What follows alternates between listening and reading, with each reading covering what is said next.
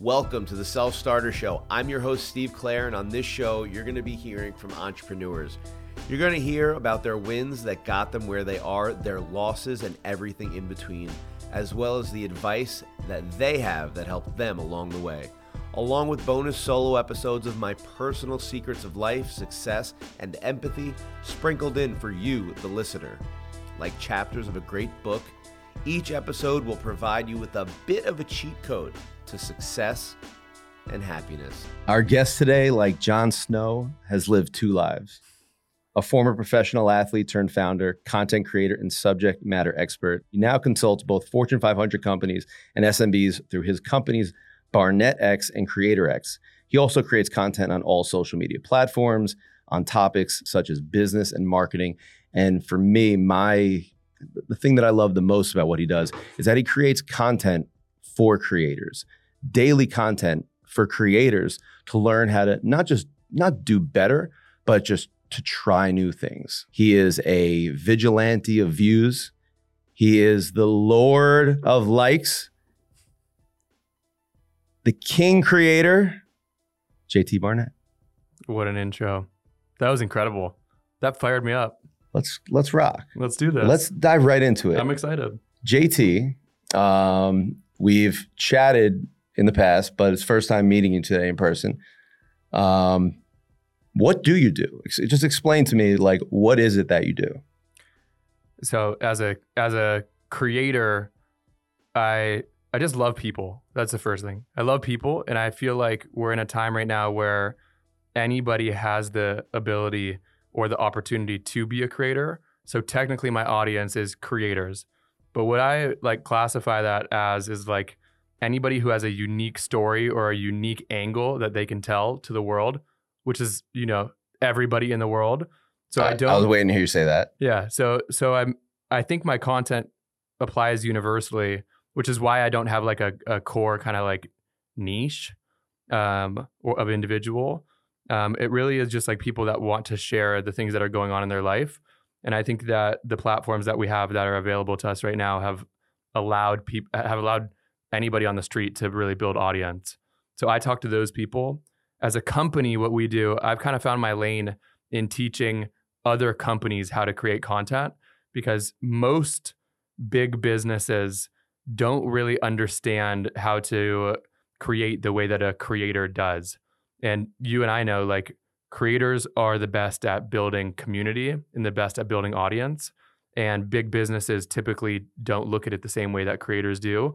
So we go in and kind of act like that outsourced creator for them and teach them how to do it. Sometimes that's actually like bringing somebody in house. Sometimes that's just giving them strategies.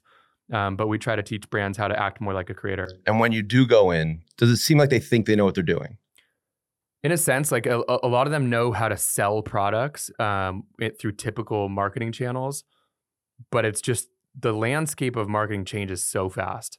So a lot of them that are now 10, 20, 30 year old companies that have been around for a while, it's just gone through so many iterations that now it's in a new phase. Like think about TikTok. So when TikTok comes out, rather than them trying to like adapt and learn how to do TikTok, they would rather bring people in that already know it that are like specialists at it to teach them or to even just run it themselves uh, rather than spend the time to learn so that's where we go right and it's funny you mentioned tiktok and you asked me you know a little jewish geography you know this you know this homie this homie so a little over two years ago so it's february 2020 and i've told this story on a pod before um, nick i took nick and aaron out to nick diao to see some apartments in the West Village. And we went to lunch afterwards, and I tell him, you know, I just uh, I just recorded my first podcast, February 2020, and he says, you know, you're done with the podcast. It's terrible idea. Get on TikTok. And I'm remiss. I'm like, TikTok is for preteens doing dances, and that's it. And every video looked like it had so much, um, so much production value and I was like, there's no way this is going to last. The amount of time it takes to make one video, people are going to make two, three, four videos and get burnt out. Not the case. Mm-mm. So this was February 2020. So fast forward later in that year. So Nick and I were Nick and I were just kind of like like chiming back and forth because Nick's always been a dude that I've gone to for just like advice and just what what should I do in this case because he's lived it.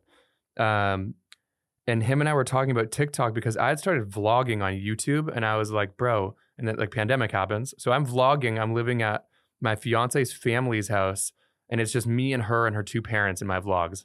And I'm like, this is I don't have the cast that I that I feel like I need to have a David Dobrik esque kind of vlog. And he was like, Have you been really posting on TikTok? So I I, I had been kind of like messing around with it. I dove all in on it around the same time that he did. And we both had this kind of like aha moment of, oh shit, like TikTok is real. Like he had a video that had like 25 million views overnight of like his girlfriend getting lost. I remember. And I, and so that I happened. very well. That happened. And then I had had similar experiences of just like random videos that were popping up. So then me and him were like, why don't we actually start a TikTok house? And then him and I went in business together, started a TikTok house. And that account went from zero to a million in 60 days. What was it? The Hive, Honey House. Honey House. The Honey Close. House. Yeah. And uh Honey House after that went for to a million in 60 days. Companies started sit, hitting up me and him saying, "Can you consult?" And he he had got a new role with with his team with Gary and so he was like, "I don't have that much time to do this full time." I was like, "I want to do this. I love it." And I think I was more like Nick operates more on the business side of things and I like really loved actually just creating the content. And not looking at an ROI. I love business side too, but I think that I if I if I were to look at like a like a percentage, I'd say I skew probably 65% content and the rest of it business. And I think Nick's kind of flip flop. So we're both 65 45 is 45 business is still I love the business, but I wouldn't pick it more than I pick the content. Where Okay. I think that Nick would flip. I think Nick likes a business more than he likes actually creating, but he's still very creative, which is why we fit really nicely when we did that together. So we crushed that. I started consulting for brands. The first one was a, a beverage drink called Poppi. Poppi popped off. who owns Poppi? Allison and Steve Ellsworth uh, and CAVU. They're a CAVU brand. So Poppi popped off, no pun intended, and they in it they did hundred thousand dollars one with one organic video, just the founder talking to the camera, holding the drink. That for me was a real aha moment in a business way of people need to learn how to do this because it can really move the needle for them as a company. How were you able to monitor the the ROI from that one video? They tr- could see they they weren't doing anything else on Amazon, and they used a discount code, and the discount code on Amazon was like the vast majority of it. Um, so that was a crazy moment, and then I was like, "This is what I want to do." I love teaching. Like obviously, you know, in my content, like I really just like I like being the person that can spark ideas for people. So knowing that I could do that in a content setting for businesses and it actually like work for them was like a oh this is some shit that I'm like really fired up for. So that was what I started. I started consulting and I started Barnett X. That was the beginning. X.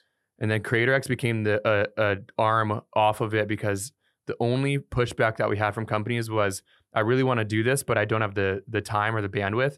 Can you find me somebody that can that I can hire as an employee to come and do this?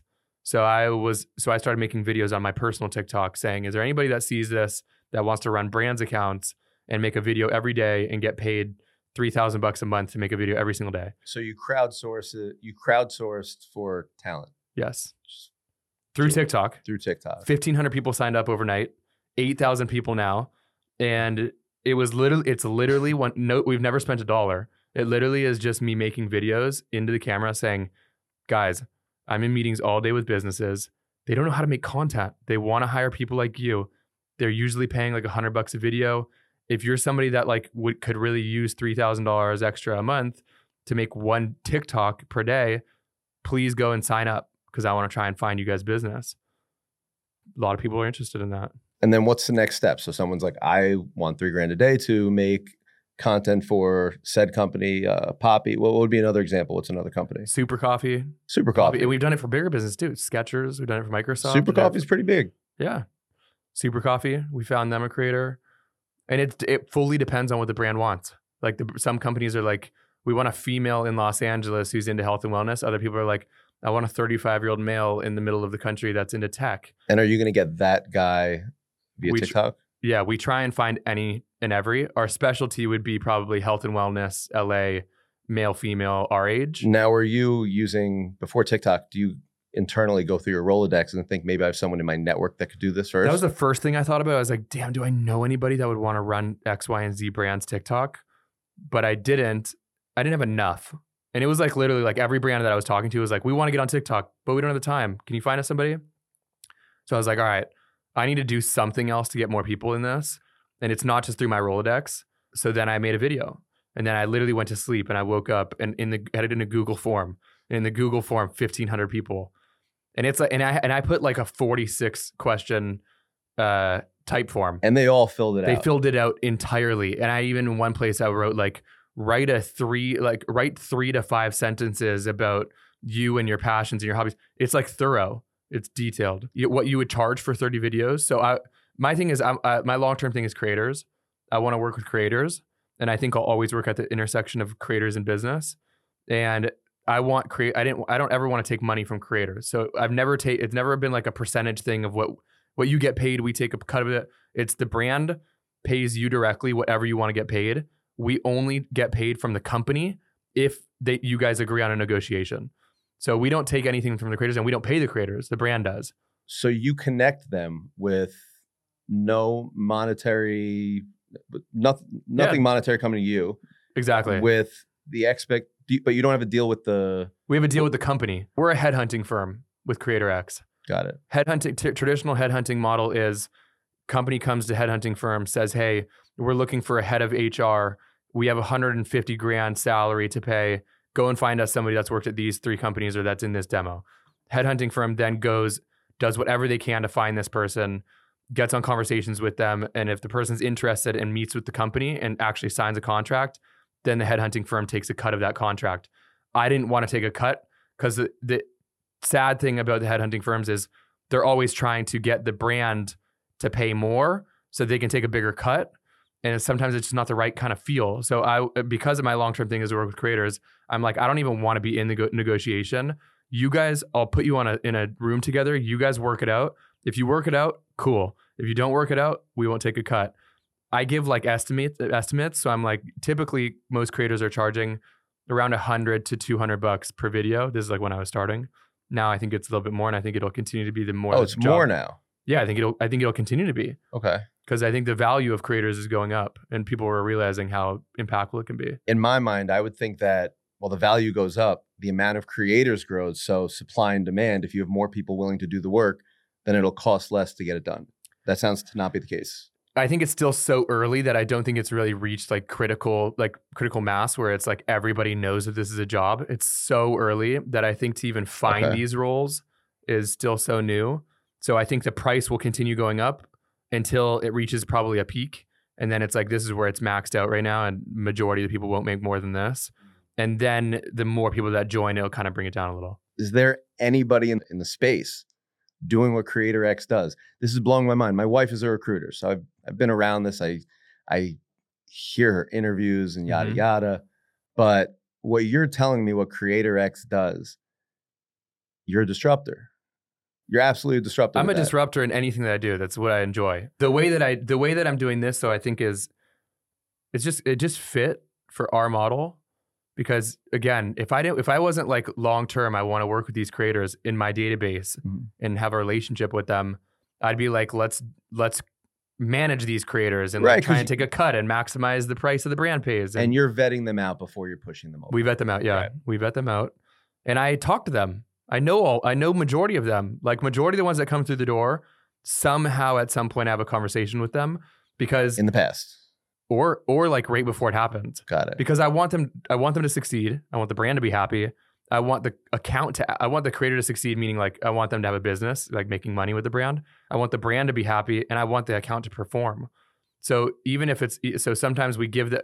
I had like a master class that I put out, so I give that to the creator. So I'm like, here's how I would run a brand account. If you want any of these videos to just like walk through, walk through them, and then a lot of them like I'll actually like get on conversations with and be like, here's kind of my thoughts around what you could run. so you're Um, there as a lifeline. I want to be, yeah. 100% which is another reason why it's hard to scale what we're doing. I've had a lot of people come to me and be like, let me invest, let's turn this into a tech platform, let's automate it, and let's like blow this out. no because then you lose you lose value. I lose the human quality, which I think is like really what I notice in business means a lot to me. you love hospitality What does that mean though? what does that mean? That means doing right by people. That means that touching people and them remembering you not for just who you are, but how you met how you made them feel. Hundred percent. Giving people like just being nice to people and giving them like fond memories and not like going above and beyond, but little things. Well, I think that that's the real currency.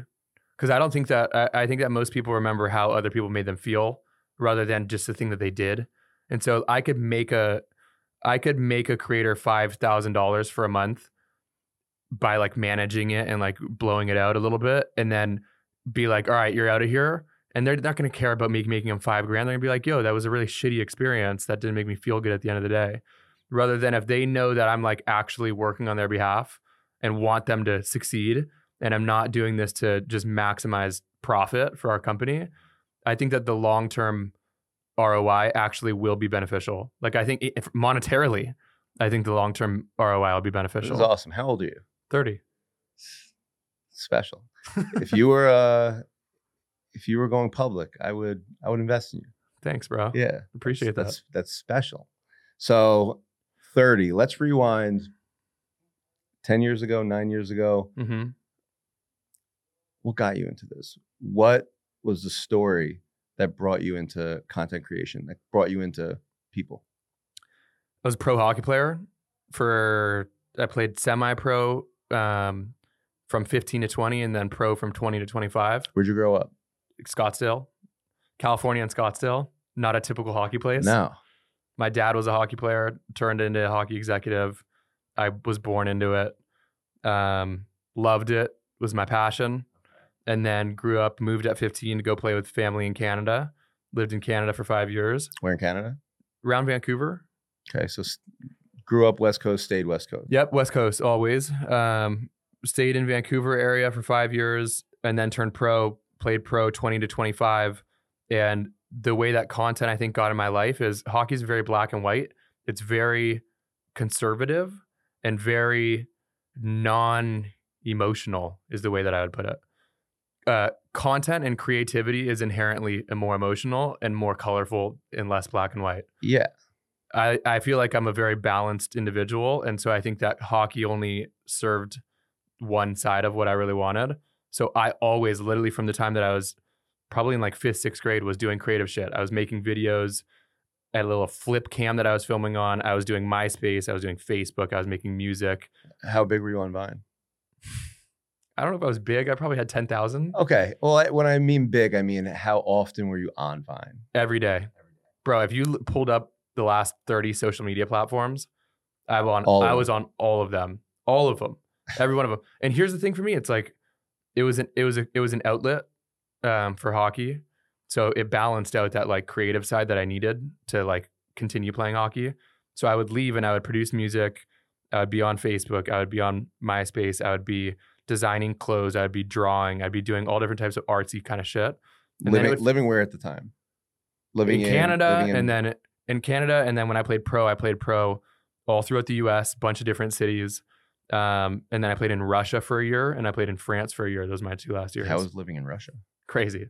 Yeah. I played for the Russian Army. What do you mean the Russian? Like, is that the name of the team? Yeah, CSKA, C S K A, Red Army. Dude, there's a lot, there's a lot to it. Were Okay, you so- and you were creating content while you were in Russia? Yeah, so this is like what got me like really into it. So when I was playing before, when I was in Canada, I was the dude on my team because again, hockey very black and white, conservative. Nobody's doing creative shit. They're just like, let's play hockey, let's go home, let's sleep, let's wake up, let's play hockey. I was like, I'm going home. I'm making music. I'm making beats. I'm messing around with things. I'm drawing. I'm doing clothes. All this. Wait, is it? Were you used to this? Like in high school in Scottsdale, in Vancouver, were your teammates the same way? So, like growing up, you always just had teammates who were wake up, hockey, eat, do whatever, Always. not creating, not do, Always. no music, just hockey, hockey. hockey. Ninety-five percent of them. I'd say ninety-five percent of hockey players are like Canadian. And again, it's nothing against them. I love hockey players. I love uh, all the dudes I played with, but majority of them grew up either in Canada in a small town where hockey is everything and was literally their life, uh, their their whole life, um, or just like it was just like really like ingrained with them, like family members or they they played it from a young age. So like they lived, eat, sleep hockey. Like that was it. And for me, I don't know what it was, but there was something I think probably growing up in California and Arizona that like there was a spark in me that was like I would like more than just hockey. So I I didn't grow up on like a I didn't grow up in like Western Alberta with a farm. I grew up in Los Angeles and in Scottsdale, seeing like creative arts and, uh, and entertainment and a lot of different things. So I was intrigued by other stuff at a young age. And you had your friends who, outside of hockey, were doing all this stuff. Yeah, for sure. And so in high school, ma- high school majority of my friend group, I would say wasn't hockey. It was it was baseball players and football players in high school and people that were living just like a normal kind of high like kids youth life. Um, and so I saw them being really into different music genres that were coming up and going to festivals and like things like that. So that was I was into that. So ho- that ba- that like was really like the balance of my hockey career.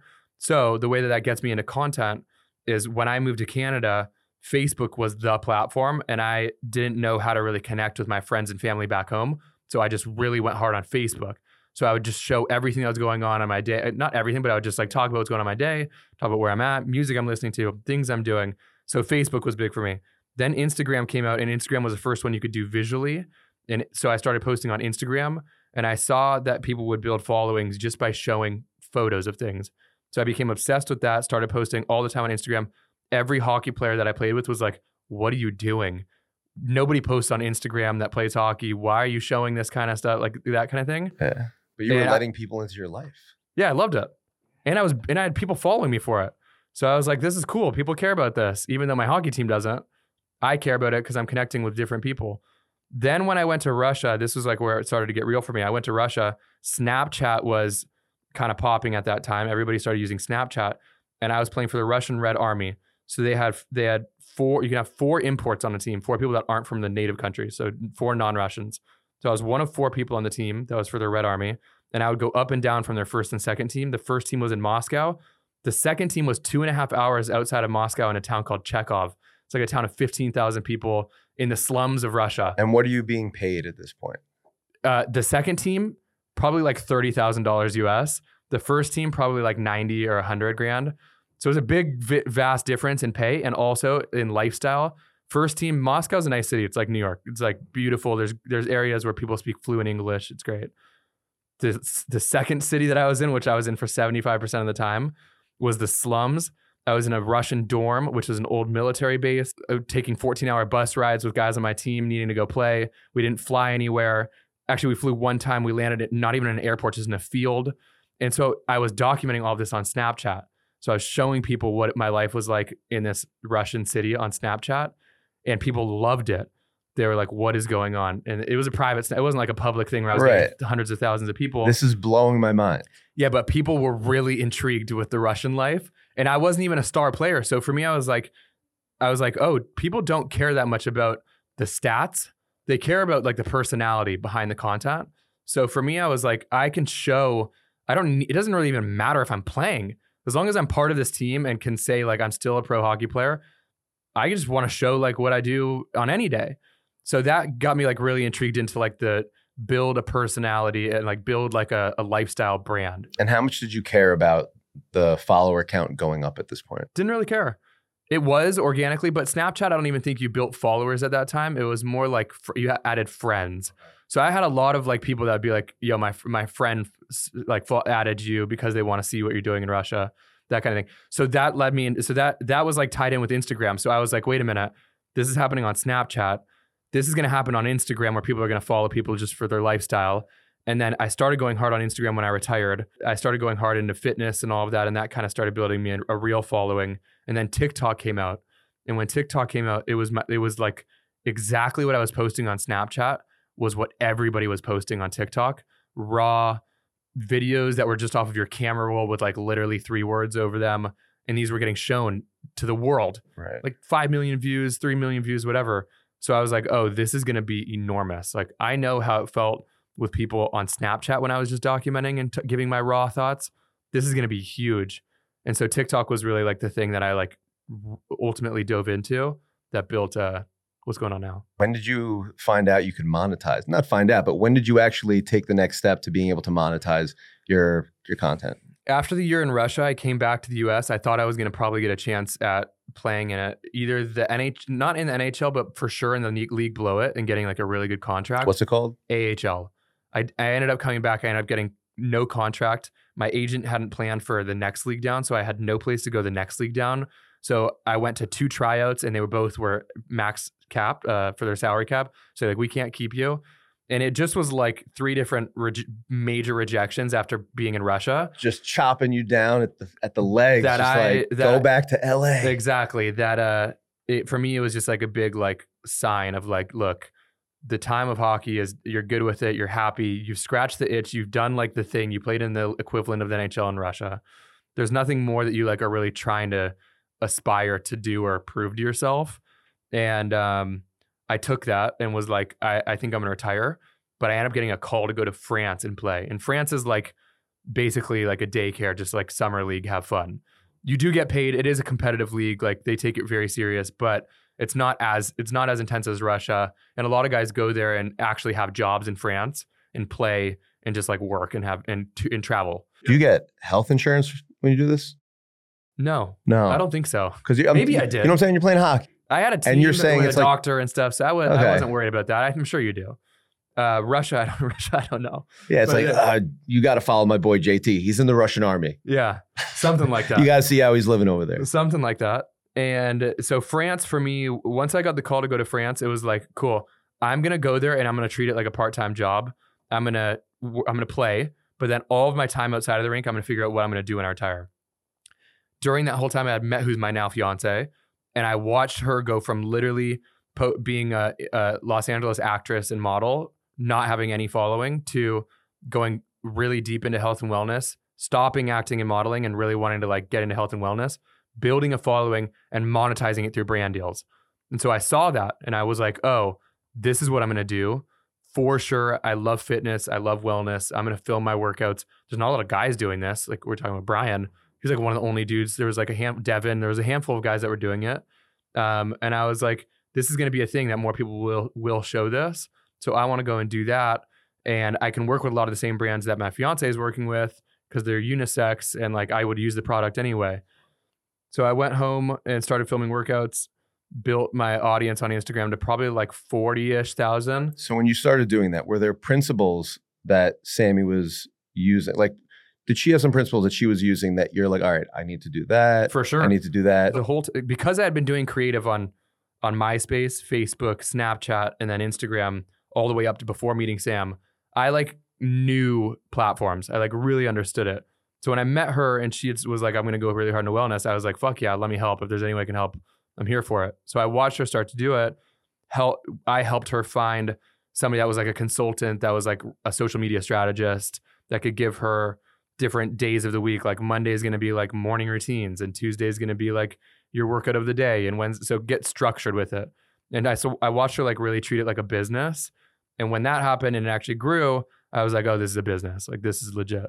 So i, I followed the same principles. Like when i came back i was like every monday i'm going to post like a workout.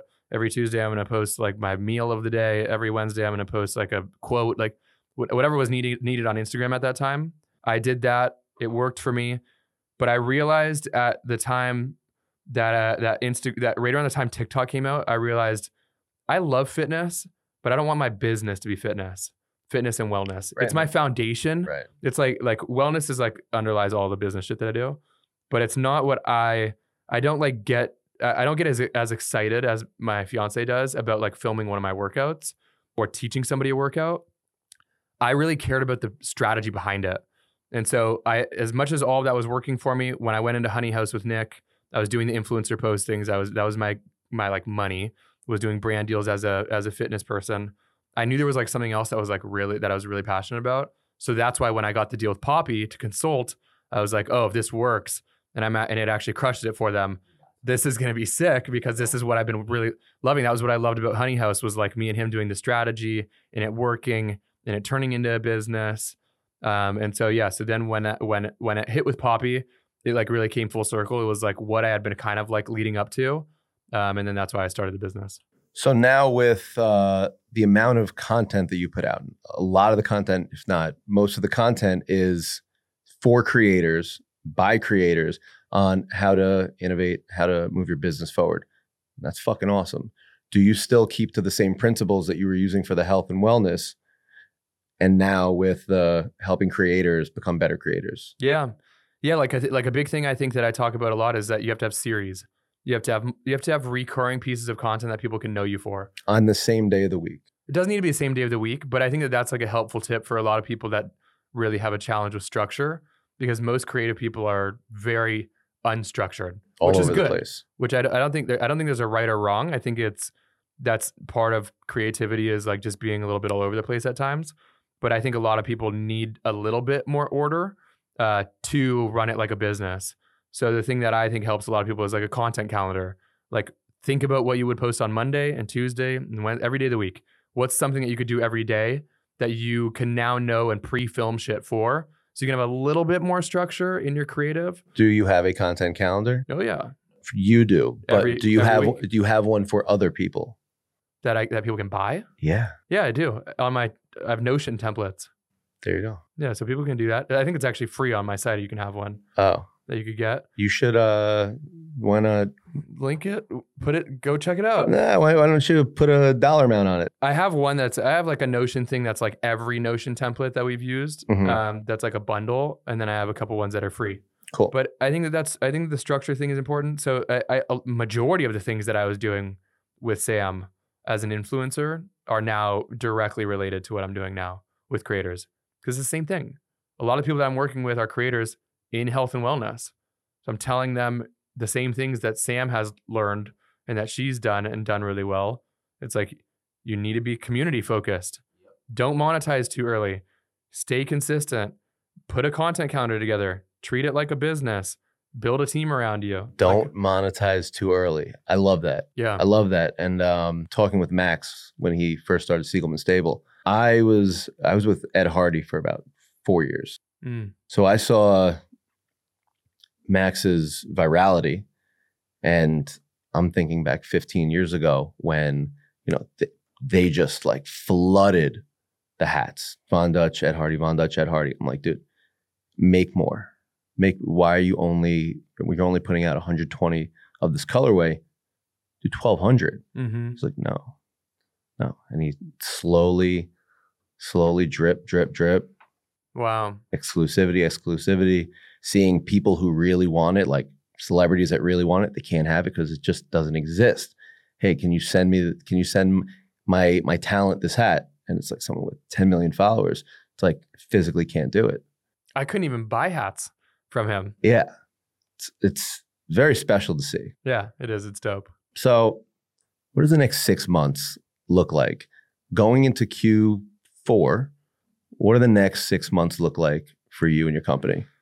Majority of the brands that we work with are in consumer packaged goods, so the CPG world, Like a lot- Poppi. like Poppi, um, Super Coffee, Poppi. Like a lot of those are in that like food and beverage, sometimes beauty, personal care, lifestyle, but a lot of like CPG. And majority of those brands right now are really needing to have successful velocity at retail, which means the product.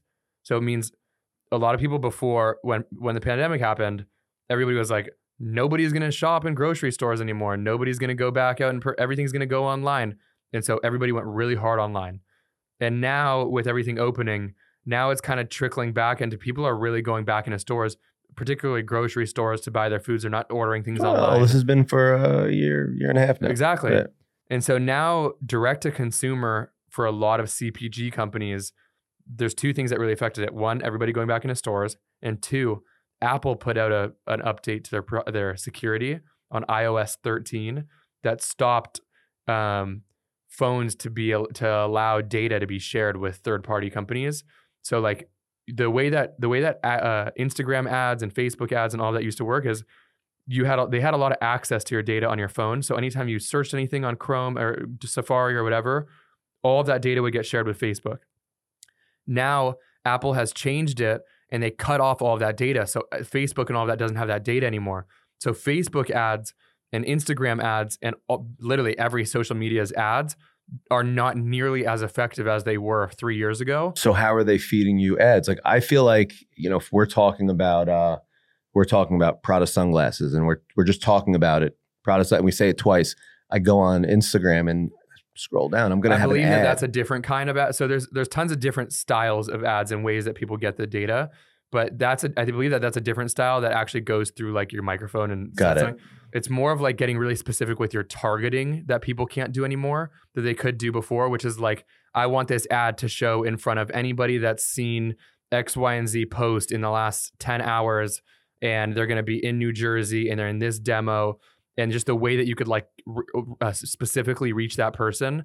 You could do that at scale before and you could do it for you could do it cheaply. Literally down to a button. Yeah, and so before a lot of these brands would just spend a ton of money getting their ads in front of that person and there was like a formula to it to where it would really work and it would convert. And so brands would crush it direct to consumer and that'd be their playbook. They'd be like we're going to go all direct to consumer. We don't care as much about people buying things in stores. We want them to buy online. Now with people going back in stores and that security update, people are it- it's very hard to be a direct to consumer only brand for a lot of these CPG companies. So they're all pushing retail. So they're all like, we need people going in the stores, getting our product off of the shelves and buying it because all these retailers like Wegmans and Whole Foods and Costco and Walmart and Target, they will only keep brands in their store if the product is moving off the shelves. Like they won't keep a brand in there if they have their product on the shelves and they don't sell anything because it's taking up space from other companies that could be there and actually be selling it. So all of these companies now are like, we need to figure out retail. We got to like be better in retail. We got to understand how to get product off the shelves at retail. So you're asking me what the next six months of my company will be. I think we're going to do a big shift into understanding how to help brands at retail rather than just before it was like really pushing direct consumer. So really helping them online. Does It's- this uh, kind of educate people on as to where to buy things, like going into Costco and seeing Super Coffee in Costco Exactly. and making a video like a creator like popping into Costco. yep. Here's my Super Coffee. Here I'm home drinking my Super Coffee I got Yeah. from Costco. Yeah, exactly like that. Things like that. Things like, hey guys, today is my Target haul. Look at everything that I got from Target. I got this makeup and I got this coffee. It's super coffee. I love this stuff. I get it every time I go to Target. It's usually found in this section, like that. Yeah. So that's I think that that's a big, that's a big, big, big thing for us right now, um, because I think that that's something that we can really be effective with. Do you have uh, a company that might be like a, a grail piece, like a company that is like a company you really want to work with that you haven't worked with yet?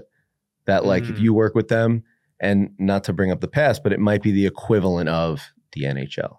Not really. Like a lot of the ones that I really love, like Midday Squares is a small is a smaller one that I love, and they're like a they're a company that I think does an amazing job with content. So they're dope. Well, I'm Uh, thinking like Legacy brands. yeah, like Mad Men. Like you know Apple, when when he dope. got when he got Coca Cola in Mad Men, that was like the the the epic moment. Finally got it. A lot of that for me is ego though. Like a lot of that for me is like the accolades Mhm. that I like. We've we've worked with we've worked with Nissan, Skechers, Microsoft, Best Western, like bigger companies now. it's a big company. And it's not necessarily that I like I I, hon- I I don't enjoy it more. I don't enjoy it less or more. maybe even enjoy it less because these are big companies, and you would rather help the smaller company get out to the masses. Well, it's even more the fact that I think the smaller companies are more agile and more, and you can do more because they're flexible. Whereas big companies can't. Here's the way I look at it: big companies move like a semi truck. Smaller companies move like a Mini Cooper. So you can just like cut corners quicker and kind of like move. Or, and I like, and that's how I am as a creator. I like to move. I like to like do things and try new things always. And I think that companies that we work with, I want them to be like, I want to be like, oh, this new platform just came out. We need to test this. Let's go. So you want to have the autonomy from the companies because they're hiring you because of your expertise.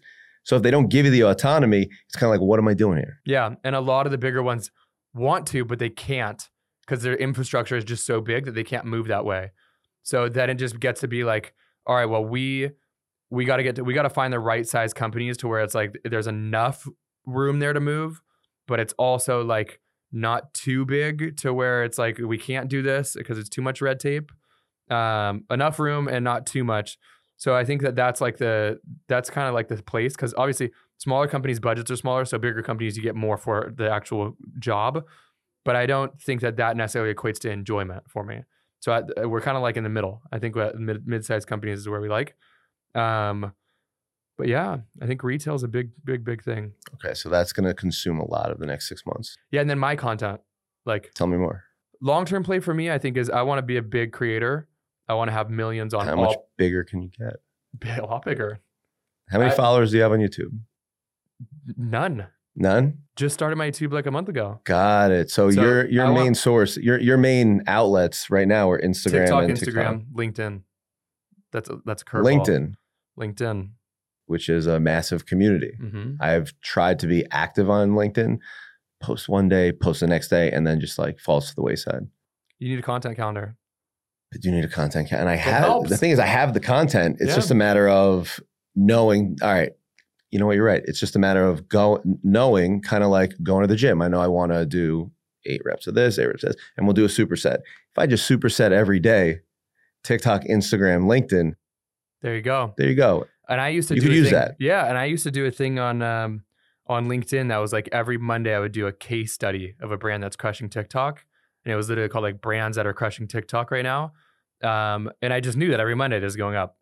I got to do something on Sunday or the week before that's going to get this ready because this is going to happen on Monday. And there was preparation for that because you had to find a brand Yeah. that you thought was valuable enough to throw in on Monday. hmm And how much? How long did it take you to then record the content for that stuff? It would be written, so it, sometimes it'd just be a screenshot of the brand's TikTok, and then I would just go right, and you can schedule it. So I would schedule it, and it would go up on Monday. Amazing. It's really not that. It's really not that challenging. no, and that video is a, a lot. Video is a whole different level, Mhm. and YouTube is an even higher level because it's longer and deeper. yeah. Uh, so I think that you uh, like I think YouTube you can. That's why that's why it's the it's the platform that you can build the biggest community on. Um, because anytime like think about for Instagram or TikTok, you're spending maybe one to two minutes, and it's audio and it's visual, and there's even like text on it and stuff like that. For for YouTube, that's like that's five to ten x with the amount of time that a typical video is. So you're just getting more, you're just being able to relate deeper. So the people that really crush YouTube, like really have a connection with their audience. So that's what I want. So I think that that's there- the goal. And with YouTube, there's also different different layers on it. There's a description, there's the tags, there's most importantly the thumbnail, which you know one thumbnail could make a difference from X amount of views. Yeah. So that's new. Um, long term for me, I think is I want to build that. I want to have a million on YouTube. I want to have a million on Instagram. I want to have a million on TikTok. N- those won't be the the marks that will necessarily s when I will start launching products. But at some point where I look at my community, I'm like, oh, this is really built in. I'll look at all the products that are in my content frequently, and I'll be like, oh, nobody's innovated the tripod. Nobody's innovated the ring light. Nobody's innovated this cool let me see if i can find a manufacturer and we could actually make this a better version of this Right. So you're thinking retail. Like I automatically think like Jesse Itzler's uh he has a some sort of challenge calendar that he sells. Yeah. And that's where my head is going with you, where it's more of a digital product that could be monetized kind of like a content calendar, but a content calendar that kind of like an NFT maybe comes with a bi-monthly, you know, 30 minute meeting with JT. it could be a digital product. Like i've done the digital products right now but there's something that i like that's a something i like about having a physical thing. Like this is what my like like i'm seeing this right now with my fiance. She launched the app. App is crushing. But i think like getting to see people wear her apparel or use she has a journal. It's right here. Yeah, or the journal, or the or uh, they have um they do like a Palo Santo set, like seeing people post that, and it's like a physical thing that people have. I think that that is there's something to be said about that, um, especially if it's something that people can buy continually. Right. and it's something that you created, that she created, that are touching people, that's making them feel better. It's making them better people. Yep. And that's special. I agree. So that'll be my that's my playbook right now is uh, and and alongside of that the whole time I'll continue doing the business stuff because the agency BarnettX Creator X they fuel my content team. So the only amount of the amount of people that I can add I love the the amount of people that are in this basement down here. The that's why I'm here. yeah, the awesome. the my what I do with my company stuff will uh, fund my own content team. So the more that the agency stuff crushes it, the more people I just reinvest into adding people to my own content, and the content then actually brings in more clients. So then they fuel each other. So my thing is like exactly. So once it gets to a point where I'm like, oh, I really have, oh, I think I want to get 20. Eh, right now, I have two people on my content team. I want to have probably 20 people that are on my content team, people that help with ideas, all different. Like once you get into the real weeds, then you have people that are specific, copywriter, like audio, video, somebody that literally just does creative direction, somebody that does certain types of edits. So I want all of that. And then that's and then you turn yourself into this is going to be massive. yeah. Yeah, you're, the uh, goal. yeah, you're you're speaking it into existence. Give me one word of advice for anyone trying to make it. self-awareness. It's two words. But that's the most important. Cuz if you don't know yourself, you won't know your content. You'll do shit out of you'll do shit because somebody told you to do it. You'll do shit because you saw it somewhere. You'll do shit because it's unconsciously moving you. Getting to know yourself is the first step of starting anything in my opinion. Just, just you versus you. Yeah. Or you with you.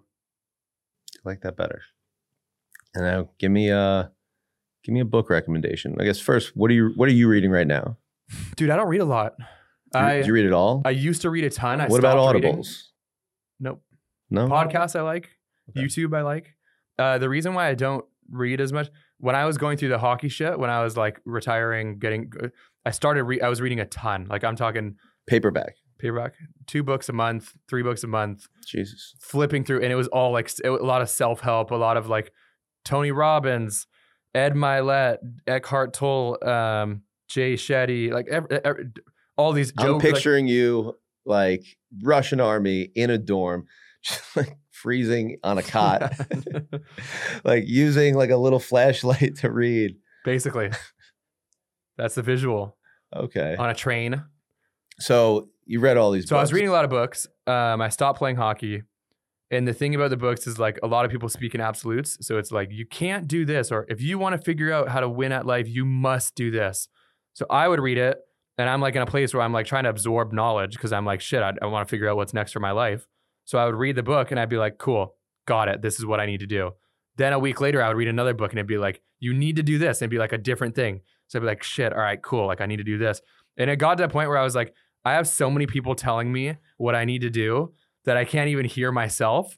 So I was like, I'm gonna put the, all of the books down and like literally cut cold turkey. I'm gonna put all the books down and I'm just gonna go and listen to myself and see like what I actually feel like I want to do. And so I stopped reading then, and then I just haven't picked it up since. What's one book that you would recommend for everybody though? There, after all, out of all these books, like it's the piggyback on what you just said. It's funny. So like four hour work week. Mm-hmm. The people who read that and think like, all right, this is what I'm gonna do. No, you grab like 15% of the book that you implement in your life, and then you read another one. Absolutes. The whole book is an absolute. Grab 15% and add it onto the pie. Love that. A lot of people don't think that way. It's crazy. That's like especially uh, people that are like in a like I don't even want to say vulnerable, but like are in like a place where they're like those are the trying most to absolutely like where you were. yeah trying to like figure out a stage of life or understand something, and then they're like this person knows it. Give me one hundred percent of this. Um, so yeah, doing it that way, love it. And I'm not against reading books. It's just I just right now I just don't feel like it's needed. Yeah. I am reading a book right now. It's funny that you said this because I just got back. There we go, Mister. I don't read books. Here we go. Let me tell you what this is. I'm really big on sauna and ice bath. Okay. I have a sauna and an ice bath at my house. Okay. What what what type of ice cold bath? plunge is the Okay, ice bath, and okay. cold plunge is the sauna. They make a sauna now. Cold plunge. Um, and give you a statistic: the number one happiest country in the world every year is Finland. Finland. Six years in a row. Want to know what they equate it to? Where do you think the saunas were that were started from? Finland. Yep. And Finland it has like 2 million lakes within the country, and they attribute a vast majority of their happiness to hot and cold. And so the book that I'm reading right now is literally it's got to be like a children's book. Like it's probably like 70 or 80 pages. It's like the, it's called like the Finnish way of life. It's either the Finnish way of life or the Finnish culture. And the reason why I'm reading is because I'm just very deep in the sauna life right now and like understanding that because anybody that goes into sauna consistently for a month, sauna and cold plunge for a month, will recognize Started doing that like that two months is ago. a game changer. Every day. It's absurd. Every day. I go sauna for try to go up to 20 minutes, but like cool. 10 to 20 minutes if it's uh if I got time more than that, right into a Cold ice shower. cold ice cold shower. Love that. Been amazing. What kind of sauna? Uh it's at Lifetime Fitness. Oh, cool. So, So, it's, a traditional one. Yeah, like 100, 180 degrees. Yeah. Cool. It's awesome. The the the traditional ones where you actually have the water pouring on the rocks is are way better than the infrared. So I went to Bathhouse in Williamsburg where they had that. They had this whole ritual. Sick. They threw snow snowballs. What am I Yeah, trying to- and it snow, melts on the snow rock. cones. Snow. Yeah, they threw snowballs on there and then poured uh, essential oils on it. Yeah, we do that. And like you know, got the towel going It's around. great. It's fucking epic. Dude, it's oh yeah. It's all so that's all Finnish traditions that we have, that we use. This is like a aha moment. I got a buddy of mine who lives in Westport, who five years ago had this idea for um, a recovery studio, but like ice bath, sauna, journaling, uh, small place, 500 square feet with just recovery stuff. Five years ago, a few months ago, he hits me up. He's like, "I really want to act on this. Do you think it's too late?" I'm like, no, no, no. You were ahead of the curve hmm now you're with the curve. Yeah. Get off your fucking ass and do this. And he's been trying to think of a name for it. Mm, And I think something that like comes back to the Finnish way sick. is a great name for a recovery studio in Westport. The Finnish way. The Finnish way. You like I that? love that. Yeah. It's very cool. I mean, dude, the, they're like one of the darkest countries in the world, and for them to be the happiest It's still, nuts. um, it's crazy. So yeah, so that's the that's a book that I actually am reading right now. Um, Say the name again. I literally went on Amazon and typed in Finnish culture, and I think it was like one of the top. And you things. enjoy it.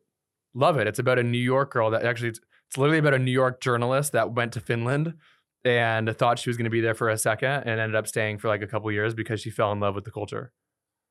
It's amazing. simplicity and and nature and all that. That's a book that I would recommend if people are into cold plunge and sauna. But uh, another one that I would actually recommend if if there if you wanted one um, that I like is called Start with Why, Simon Sinek. Yep. That's one that I read that one. multiple times. That I think still to this day, there's a lot of it that applies to what I do. Of just like that is like self awareness, having a reason to do it, intention behind what you're doing. My dude, This is fun. thank you for coming. Um, enjoy the rest of your week here in New York. Thank you.